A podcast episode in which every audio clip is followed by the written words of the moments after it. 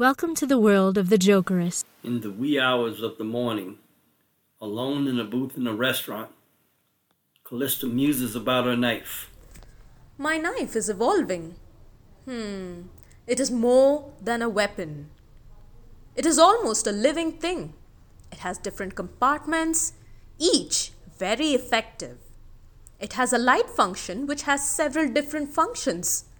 There is still some darkness left in the night. I think I will go out and run some more tests. A creditor keeps his eye on Lakso.